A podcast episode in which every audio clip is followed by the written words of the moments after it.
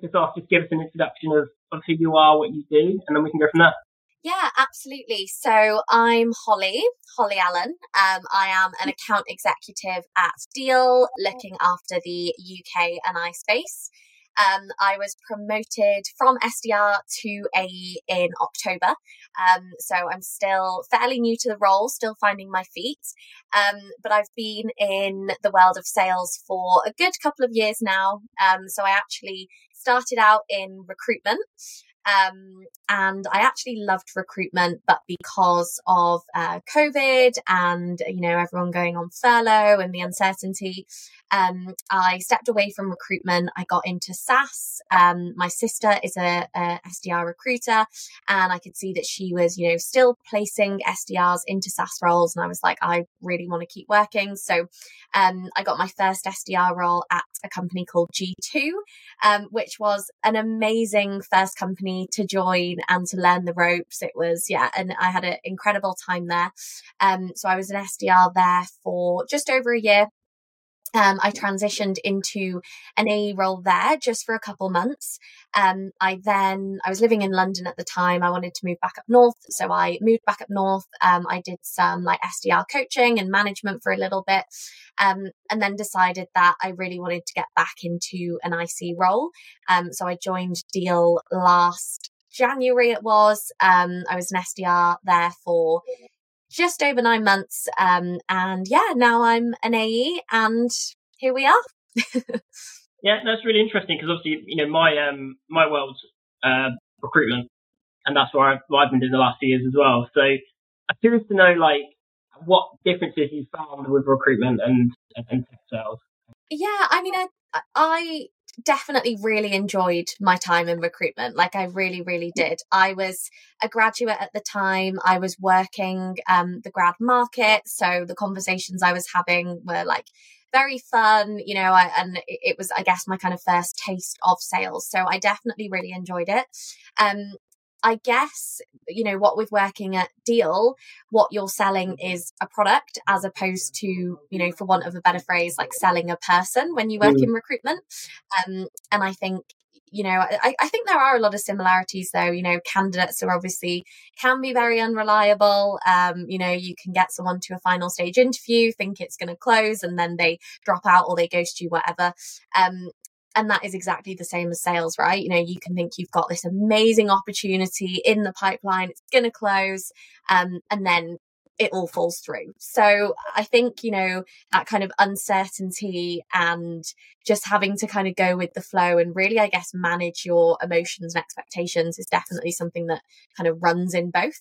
Um, but I definitely did, like I say, really, really enjoy recruitment. You know, had kind of COVID and all of that happened. I'm not sure if I necessarily would have made the move or made the move at that point, but I'm definitely very, very happy, um, you know, in SaaS now.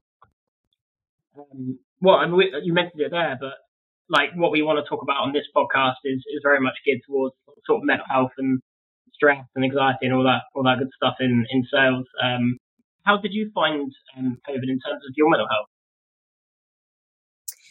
Yeah, I mean, um, and I feel almost kind of guilty for saying this in that it was obviously like a very sad, difficult time for a, a lot of people. But I think actually mm. during lockdown, you know, I was at home with my family, my sister was there.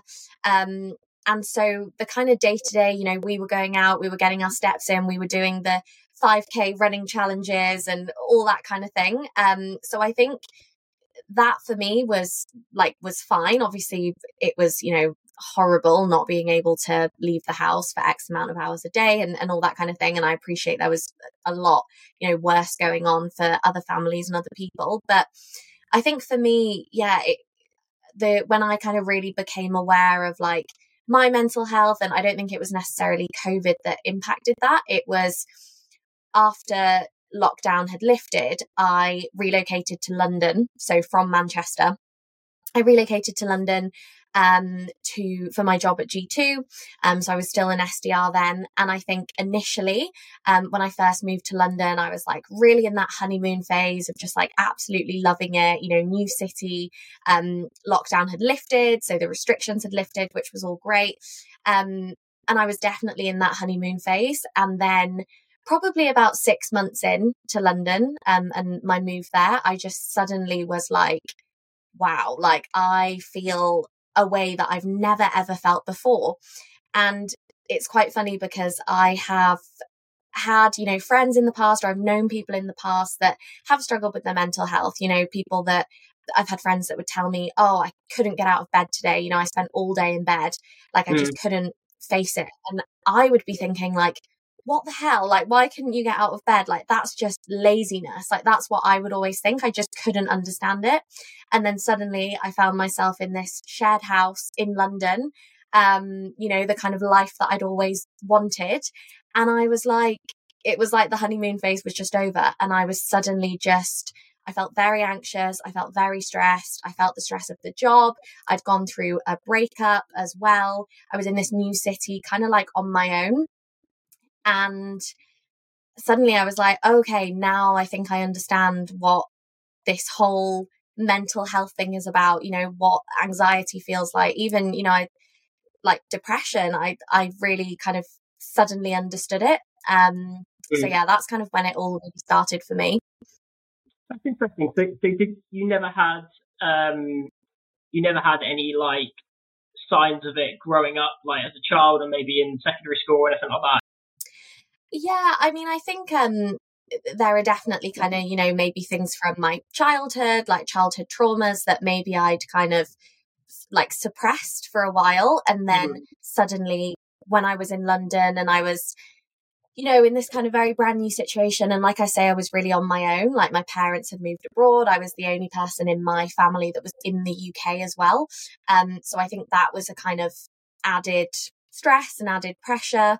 Um, and yeah, that was the kind of like first real signs of it. Um, and I remember one Christmas, the first Christmas since I'd moved to London, um, I remember we'd gone on a family holiday because my parents were living abroad at the time. So we'd gone to stay with them. And I just remember that first night, like being at the dinner table. My sister was there, who I'm super close with. And I think at the time I just wanted to like run away. Like to me, mm-hmm. running away was just the answer to like solve all my problems. And I think I'd said to her in a WhatsApp message, like, oh, like maybe I'll just, you know, quit my job and go to Australia. Like maybe I should do that. And I remember her saying at the dinner table, like, oh, so are you thinking about going to Australia? And my mum and dad had no idea that this thought had even come into my head. And my mum was like, what? And then I just burst into tears. And it was just like, I just had no idea what was going on, what I was feeling, where I wanted to be. All I knew that was that I felt really, really alone.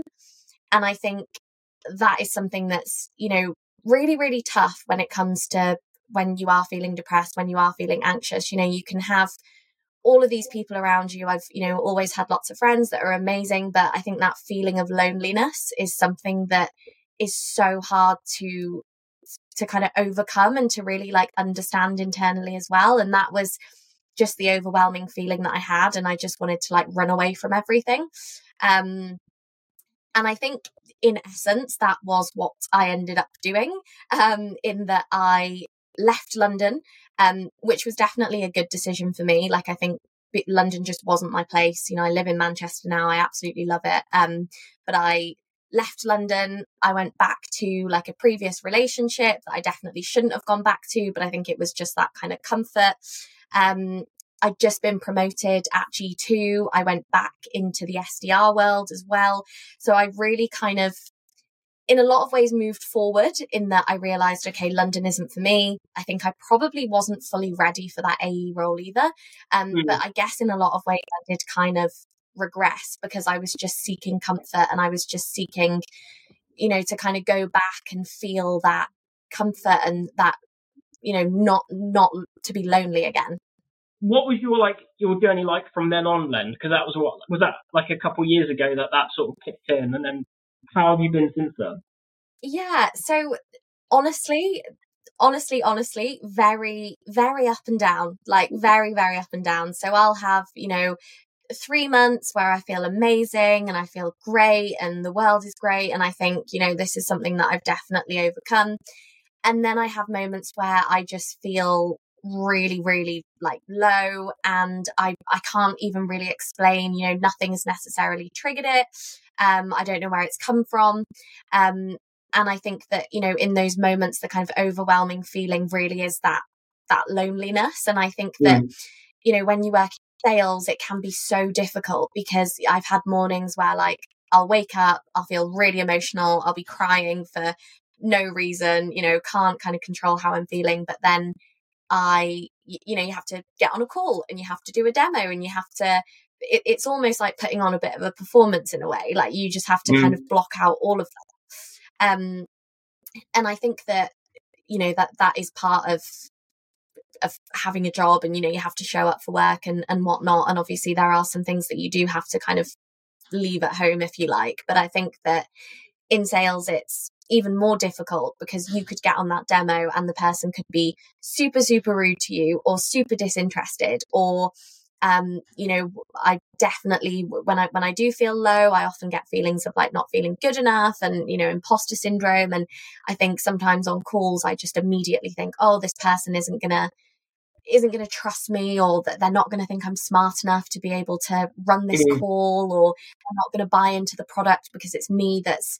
trying to sell it and you know all those thoughts and feelings and i think sometimes it is really really hard in sales when i am feeling like that to just kind of yeah not not let it get to me and not be a, a nervous wreck on all my hmm. calls so how did how did like anxiety specifically affect your sales ability? And then what methods and techniques have you learned or have you developed to actually overcome it that maybe people listening who've got the same problem could could use? Yeah absolutely. I mean i remember god i will never forget this day. I remember when i was an sdr at g2 and it was when i was going through that very sad stage of my life when I lived in London. Um, I remember I had a call with, um, I can't remember who the company was.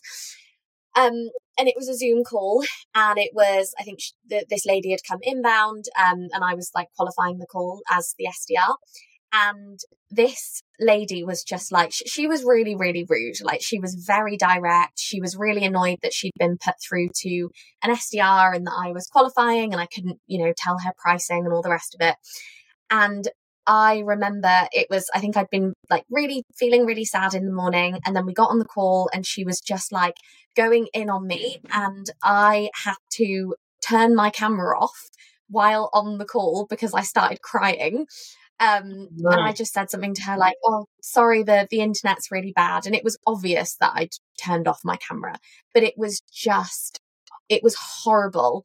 It was I couldn't get off that call fast enough. Um, and then I remember the call ended and then all I could think about was, oh my God, this call's going to be on Gong. Like everyone in the company is going to see how like badly I dealt with that. And it was just a whole thing. And I think, uh, do you know what? I think I contemplated messaging my manager asking if the call could be taken down, but then that also brought me like so much shame because I was like, oh my God, I just can't believe I've got upset on a call. Like maybe mm. no one will notice if I just don't say anything. So, and, and that is something that will stick with me forever. And I remember after that happened thinking, I am never going to put myself in this position again.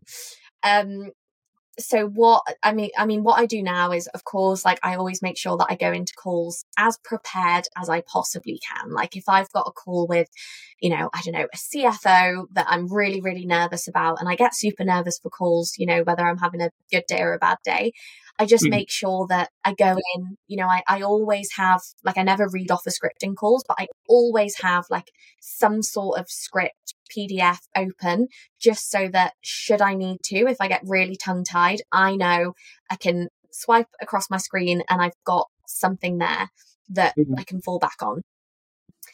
Um, and I think that like the other part of it is, um, you know, sometimes like coming into a WeWork can help um, you know, being around people, sometimes that can like actually help. But sometimes it is a case of, do you know what, today I need to stay in the comfort of my flat. I don't want to see anyone. I just want to be at my kitchen table. I want to kind of take the day like fairly easy.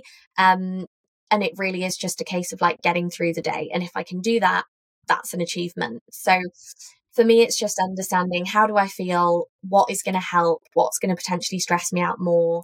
Um, and I think for me as well, you know, things like, it, I mean, it sounds really obvious, but things that do really impact me is like alcohol. Like if I've been like drinking a lot, I can guarantee that I won't feel great. Um, you know, lack of sleep. If I don't train, like go to the gym as much as I normally do, all of this stuff does really impact me. And, you know, I'm not saying I never go out and drink, like far from it. But if I if I do and I take it a bit far or whatever, I know in my head, like, okay, the reason why I feel really bad today is because of this. It will pass. Um, so yeah. Something you mentioned uh, just there that personally helped me as well is like having a structure and a like script yeah I, I mean i guess like on and off you know like for cold calls something that gives me a lot of anxiety i'll obviously always have a script to follow but i think it was really like coming into this new role um what i really recognized from when i moved into the ae role at g2 was that was when i had like imposter syndrome like I'd never felt it before. Um, mm. I remember two of us had been promoted at the same time, and you know, what this could have just been, it probably was just in my head, but to me, I felt an enormous amount of pressure to like close the first deal, be the first one to achieve X, do X, Y, Z, whatever. And I remember just feeling like, I'm not good enough. You know, this colleague is so much better than me. It was horrendous. Um, and that's why you know i i did like leave that role i guess you could say like i ran away from that role rather than trying to work through it and so i think coming into this role Deel um you know moving into the ae role i yes it's a, a step up um but I really, really just want to make sure that I'm setting myself up for success. You know, I, I don't ever want to go back to those feelings again.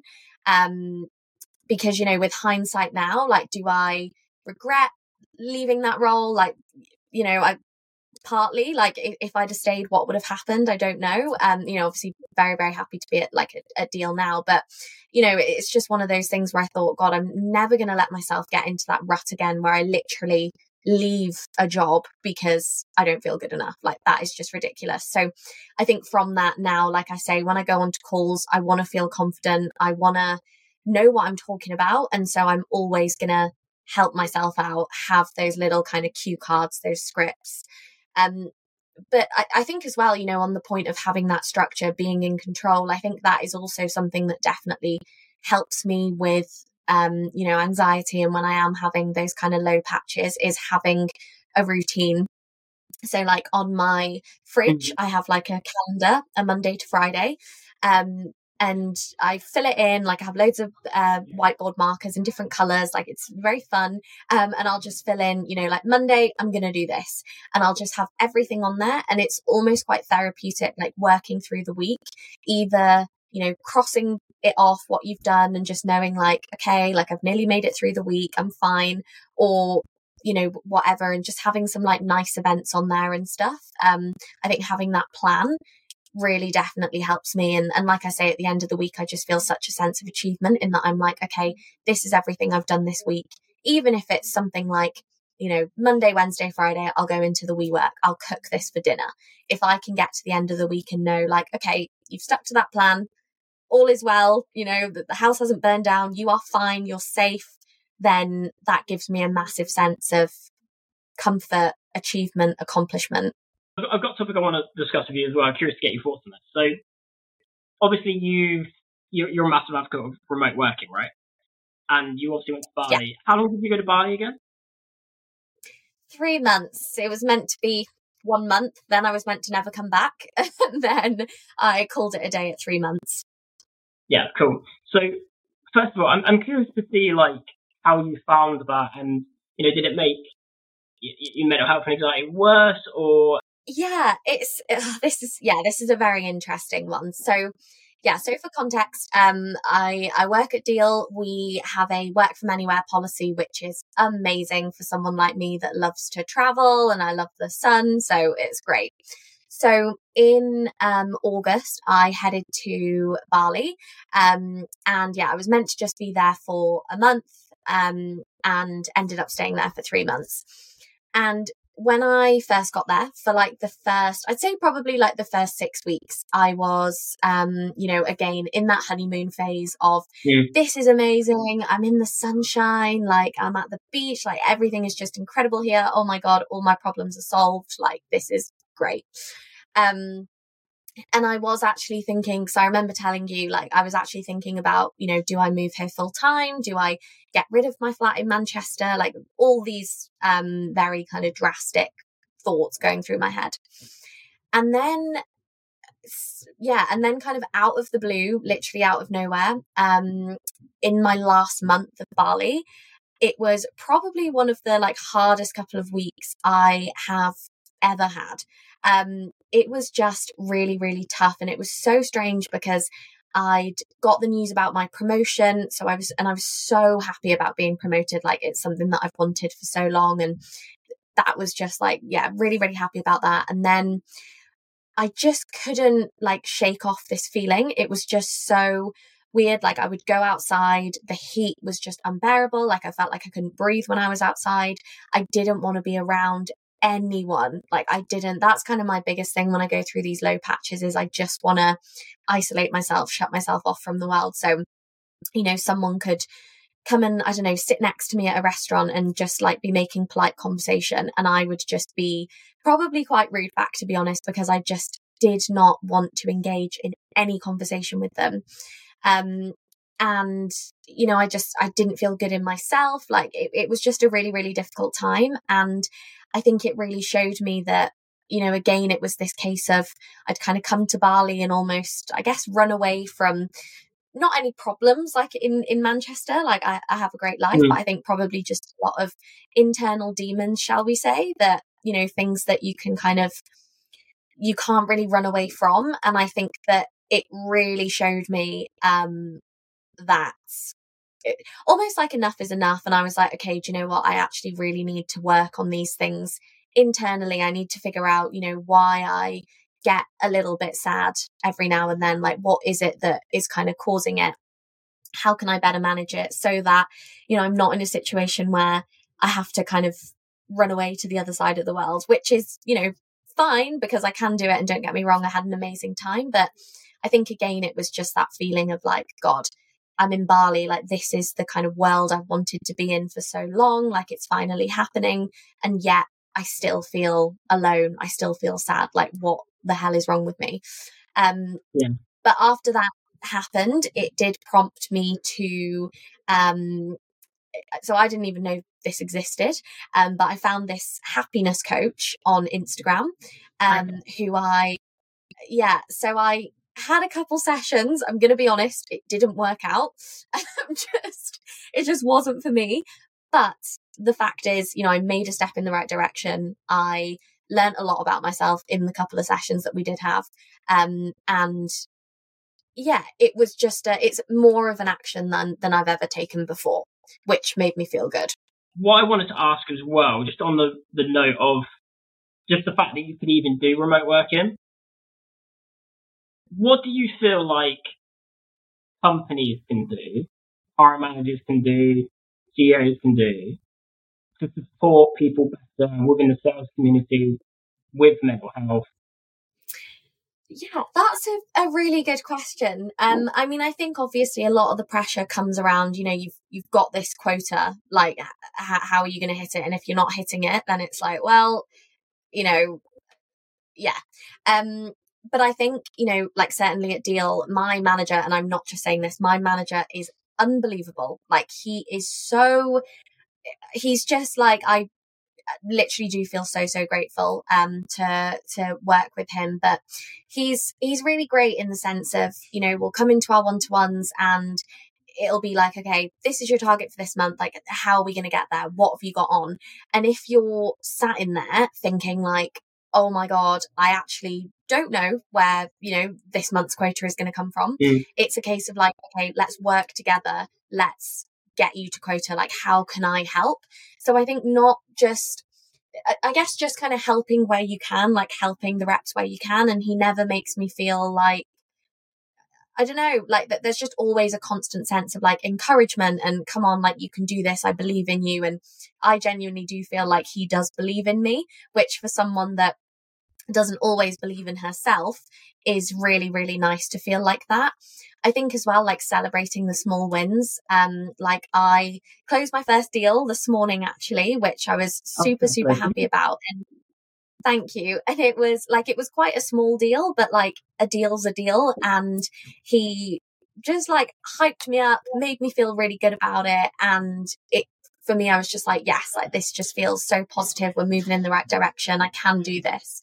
Um, but I think as well, so something that I something that I've started doing this year, which this isn't kind of mindset related, but I do want to give a shout out to my sales coach. Um, so I have external sales coaching from Mark Ackers at my sales coach, which is honestly amazing. And I think like even just investing in myself, investing in those training sessions has helped me massively because again, it makes me think like if I don't feel good enough, I'm like, well, what what can I do to make me feel better about myself? Okay, let me invest in an amazing sales coach, and that has helped me massively. So anyone that you know does kind of want additional support in sales, or I think they even do like CS coaching, would definitely recommend my sales coach. But I think maybe a kind of similar program to to that, but for kind of mindset would be mm-hmm. something I think would be like super, super valuable, you know, because you, like, if I'm having a bad day, I, I love my manager, but I'm not going to get on a call and tell him how I'm,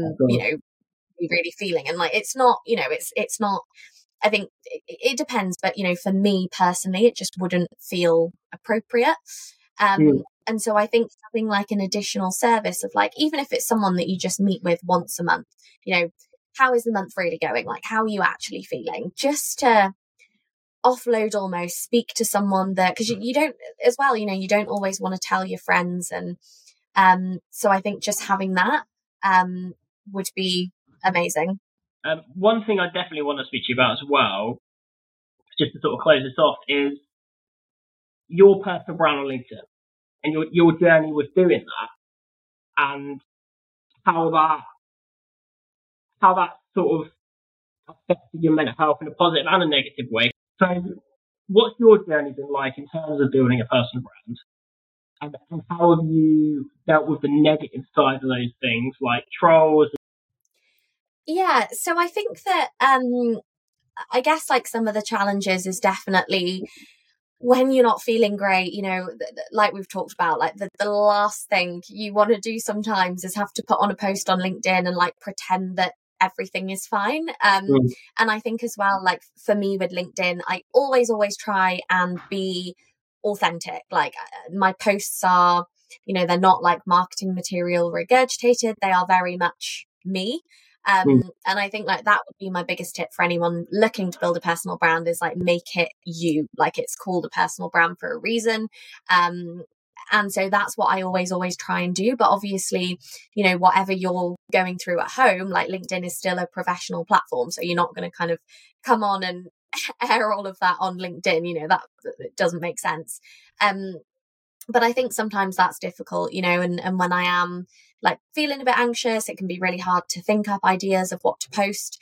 Um, but I think it's just like being kind to yourself and being like, you know what? If I don't post on LinkedIn today, like it's not the end of the world. Um, but I think it's just important as well to reiterate this point around, um, you know, people might come onto my LinkedIn and think like all my posts recently are obviously me in Bali. They might look and see like, oh my God, she's been in Bali. That's amazing. She got promoted. Like, yeah. da da da, everything's great. And all my photos, I'm smiling. But I think it's just a reminder that you, you know, often really don't actually know how someone is really feeling. And it's just like, you know, when you cold call someone and they're a bit rude, people often say, like, look, you really don't know what this person has had to deal with this morning or what's happened. And I think it's just important to kind of remember that.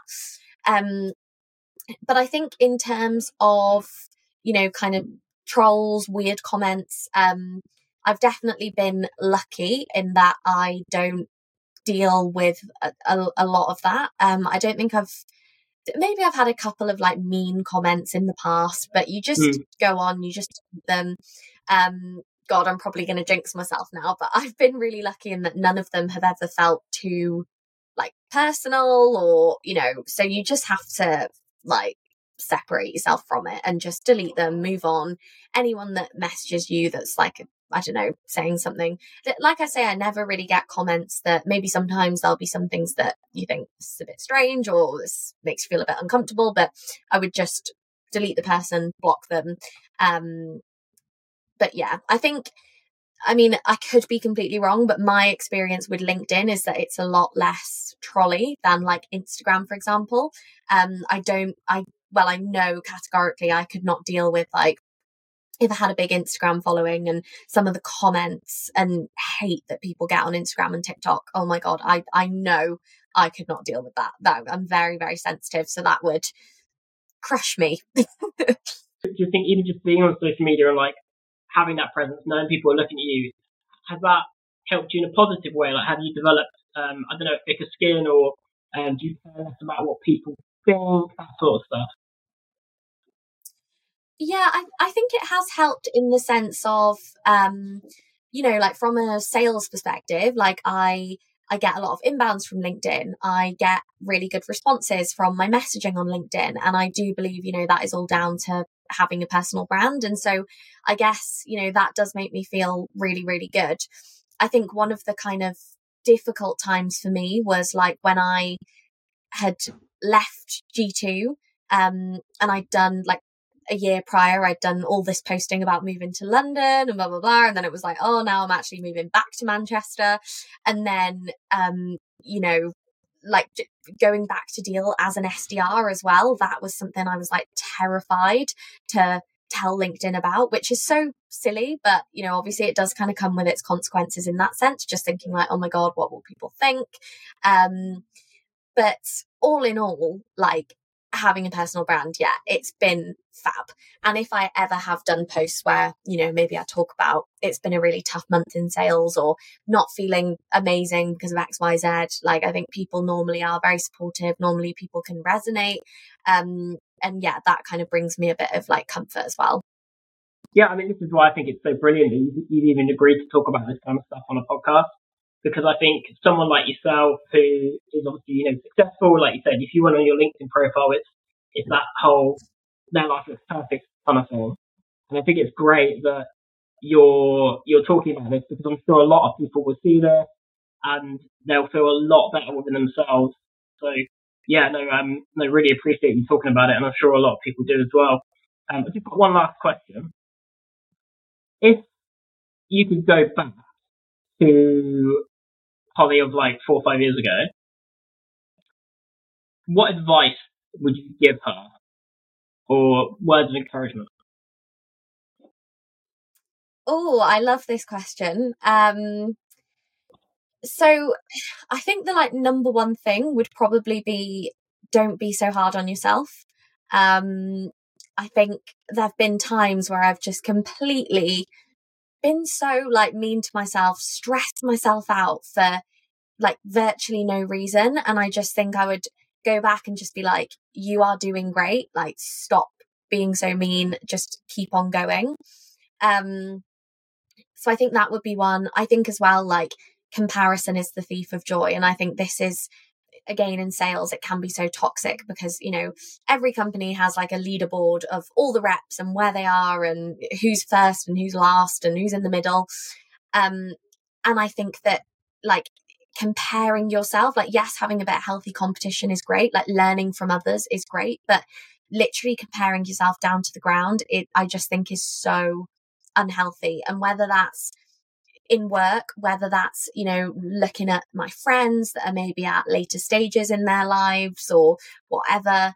I just think you are on your own path. And I'm a big believer in like you are exactly where you are meant to be. Even if something like doesn't really make sense now, you know, if one of my friends, I don't know, buys a house, gets married, whatever, I'll be like, oh my God, I'm still renting, I'm single, like whatever it could be. But I think that you, you just have to like believe in yourself, trust the process. You are meant to be where you are. And yeah, stop being so hard on yourself, I think.